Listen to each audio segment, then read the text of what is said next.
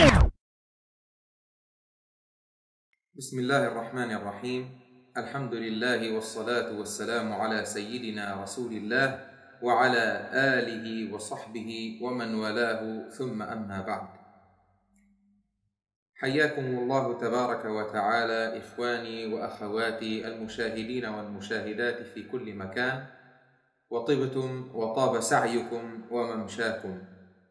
نستكمل مع حضراتكم ما بدأناه من سلسلة في شرح الأربعين حديثا النووية للإمام محيي الدين يحيى ابن شرف النووي عليه رحمة الله تبارك وتعالى.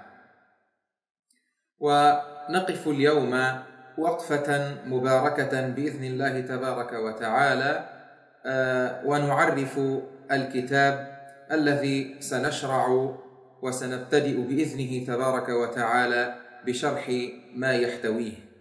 فهذا الكتاب بالأصل اسمه الأربعون في مباني الإسلام وقواعد الأحكام. وإنما هو معروف ومشهور بالأربعون النووية. وهي مؤلف يحتوي على اثنين وأربعين حديثا. وقد التزم الإمام النووي رحمه الله تبارك وتعالى في جمعها أن تكون كلها صحيحة. وعلل رحمه الله تبارك وتعالى سبب جمعه للأربعين فقال في مقدمة كتابه عليه رحمة الله تبارك وتعالى من العلماء من جمع الأربعين في أصول الدين وبعضهم في الفروع وبعضهم في الجهاد. وبعضهم في الزهد وبعضهم في الخطب وكلها مقاصد صالحة. رضي الله عن قاصديها وقد رأيت جمع أربعين أهم من هذا كله وهي أربعون حديثا مشتملة على جميع ذلك وكل حديث منها قاعدة عظيمة من قواعد الدين. وقد وصفه العلماء بأن مدار الإسلام عليه أو يصف الإسلام أو ثلثه أو نحو ذلك. انتهى كلامه رحمه الله تبارك وتعالى. وهذا الكتاب أصله مجلس أملاه الحافظ أبو عمرو عثمان بن عبد الرحمن ابن الصلاح رحمه الله تعالى المتوفى سنة ثلاث وأربعين وستمائة وسماه الأحاديث الكلية. جمع فيه الأحاديث التي يقال إن مدار الدين عليها وما كان في معناها من الكلمات الجامعة الوجيزة وقد بلغت ستا وعشرين حديثا. ثم الإمام النووي رحمه الله تبارك وتعالى أخذ هذه الأحاديث وزاد عليها تمام الاثنين والأربعين حديثا. واشتهرت هذه الأربعون التي جمعها الإمام النووي رحمه الله تبارك وتعالى وكثر حفظها ونفع الله عز وجل بها البلاد والعباد. وقد التزم الإمام النووي رحمه الله تبارك وتعالى في هذه الأربعين أن تكون صحيحة كما أسلفت الذكر وحذف أسانيدها ليسهل حفظها ثم أتبعها بباب أو ثم أتبعها بباب أسماه ضبط الخفي من الألفاظ وهو غير مذكور في معظم المطبوعات أو, الشروح. وقد ذكره الدكتور مصطفى البغا والدكتور محي الدين مستو في كتابهما الوافي في شرح الأربعين النووية. كما ذكره الشيخ عبد العزيز عز الدين السيروان في مقدمة شرحه للأربعين النووية. وقد فرغ الإمام النووي رحمه الله تبارك وتعالى من تأليفها ليلة الخميس تسع وعشرين جمادى الأولى سنة ثمانية وستين وستمائة للهجرة. وقال الإمام النووي رحمه الله تبارك وتعالى في مقدمة كتابه بعد ذكره الحديث الذي روي عن النبي صلى الله عليه وآله وسلم أنه قال من حفظ على أمتي أربعين حديثا من أمر دينها بعثه الله يوم القيامة في زمرة الفقهاء والعلماء. قال وأن كثيرا من أهل العلم رحمهم الله صنفوا في هذا الباب ما لا يحصى. قال رحمه الله اتفق الحفاظ على أنه حديث ضعيف وإن كثرت طرقه. ثم قال وقد اتفق العلماء على جواز العمل بالحديث الضعيف في فضائل الأعمال ومع هذا فليس اعتمادي على هذا الحديث بل على قوله صلى الله عليه وسلم في الأحاديث الصحيحة ليبلغ الشاهد منكم الغائب. وقوله صلى الله عليه وسلم نضر الله امرئا سمع مقالتي فوعاها فأداها كما سمعها. طبعا وهنا آه، تعقيب على كلام الحافظ رحمه الله تبارك وتعالى وهو قوله اتفق العلماء على جواز العمل بالحديث الضعيف بالحديث الضعيف إن كان في فضائل الأعمال. وهذا الكلام غير دقيق فلم يحصل اتفاق آه، من العلماء رحمهم الله تبارك وتعالى ولعل الراجح في المسألة أنه يجوز العمل في الحديث الضعيف إن كان الضعف فيه يسيرا ينجبر. أما إن كان الضعف شديدا لا ينجبر فلا تقوم بهذا الحديث حجة ولا يعمل به. والله تبارك وتعالى أعلم وأحكم. فجميع الأحاديث في هذا الكتاب إنما هي صحيحة عند الإمام النووي رحمه الله تبارك وتعالى أو حسنة على أقل تقدير. إلا أن غيره من أئمة الحديث الحفاظ قد نقدوا جملة من هذه الأحاديث وخالفوه فيما ذهب إليه من تحسين أو تصحيح لها. ومن هؤلاء الحفاظ الإمام الحافظ ابن رجب الحنبلي رحمه الله تعالى.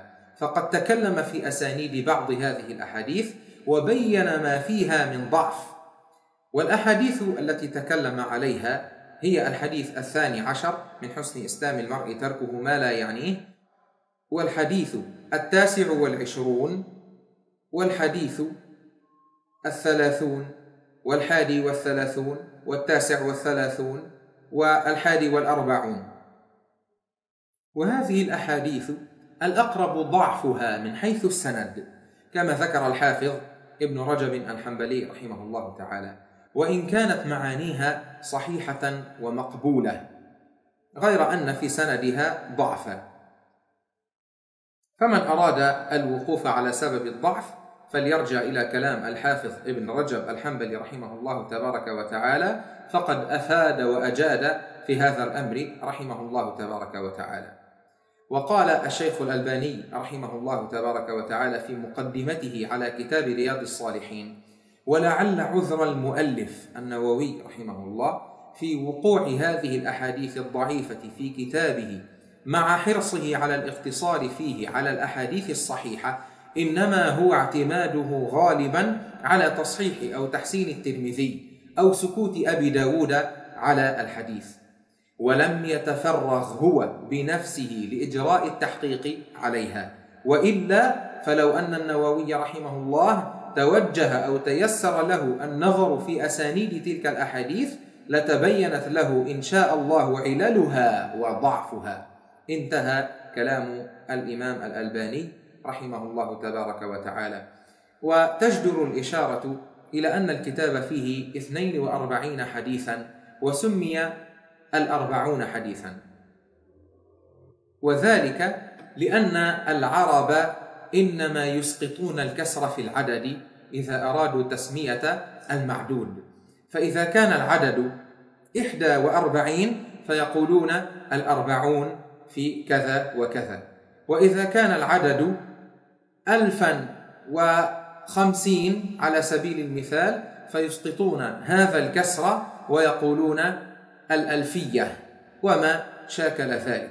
فإنما آه، أسماه الإمام الأربعون حديثا على رغم أن الأحاديث التي فيها اثنين وأربعين حديثا لما ذكرت من إسقاط الكسر في العدد عند علماء اللغة العربية.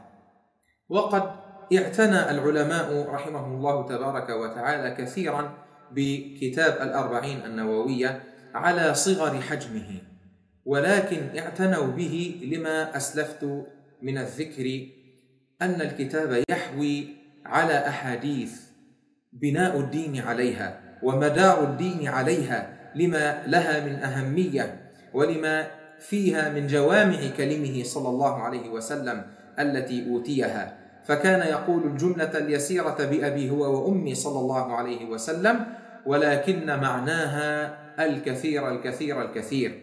كما ورد أن صحابيا أتى إلى النبي صلى الله عليه وسلم فقال له يا رسول الله قل لي في الإسلام قولا لا أسأل عنه أبدا أحدا غيرك. فقال صلى الله عليه وسلم قل آمنت بالله ثم استقم. اختصر له الدين بهاتين الكلمتين فقط. الدين كله اختصره بهاتين الكلمتين. فإذا أردنا أن نتوسع في شرح هاتين الكلمتين لطال بهما المقام ولطال بهما العمر لما لهما من دلالات عظيمات. فصلى الله وسلم وبارك على نبينا محمد وعلى آله وصحبه أجمعين. من شروح الأربعين النووية آه، كتاب اسمه الأربعون النووية وشرحها وإنما هو للإمام النووي رحمه الله تبارك وتعالى بذاته. يعني وضع الكتاب ووضع كتابا آخر في شرح هذه الأربعين النووية. كذلك عندنا شرح الإمام ابن دقيق العيد رحمه الله تعالى والشروح كثيرة ومن أجل الشروح وأجملها حقيقة من الشراح المعاصرين هو شرح الشيخ ابن عثيمين رحمه الله تبارك وتعالى فقد أجاد وأفاد وأطال في الشرح رحمه الله تبارك وتعالى. ومن شروحها كذلك هناك بعض الشروح لها مسجلة على أشرطة آه، والبعض الآخر إنما هو مطبوع ويوجد منه عدة طبعات وكل ذلك آه، دلالة على اعتناء أهل العلم رحمهم الله تبارك وتعالى بهذه الأربعين النووية. فقد كثر الشراح لها يعني حتى أن عدد الكتب آه، أو عدد الشروح التي بلغت آه، شرح الأربعين حديثا النووية قد تجاوز الأربعين شارحا لها. فرحمهم الله تبارك وتعالى رحمة واسعة وجمعنا وإياهم مع سيد الأولين والآخرين سيدنا محمد صلى الله عليه وآله وسلم. هذا والله تبارك وتعالى أعلم وأحكم وصلى الله وسلم وبارك على نبينا محمد وعلى آله وصحبه أجمعين وآخر دعوانا أن الحمد لله رب العالمين.